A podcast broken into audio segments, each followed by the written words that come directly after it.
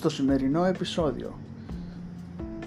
Στο podcast αυτό θα πούμε κάποια μικρά συστατικά τα οποία έχουμε όλοι στην κουζίνα και μπορείς να κάνεις ένα φυτικό σκεύασμα για τα φυτά σου. Και ποιο είναι αυτό; Στο προηγούμενο podcast είχαμε πει για τα τσόφλια αυγών ότι περιέχουν ασβέστιο και πόσο θρεπτικά είναι για τα φυτά.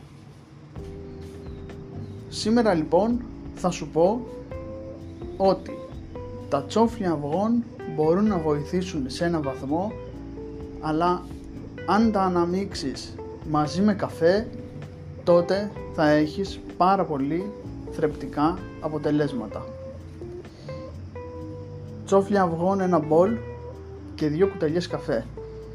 Κάνεις τρίματα τσόφλια και στη συνέχεια τα βάζεις σε μια σακούλα και μετά ρίχνεις δύο κουταλιές καφέ και το ρίχνεις στα φυτά. Μπορεί να είναι αργός ο τρόπος αυτός, δηλαδή μπορεί να πάρουν αργά τα θρεπτικά συστατικά από το τσόφλι αυγών και από τον καφέ όμως θα έχεις αποτελέσματα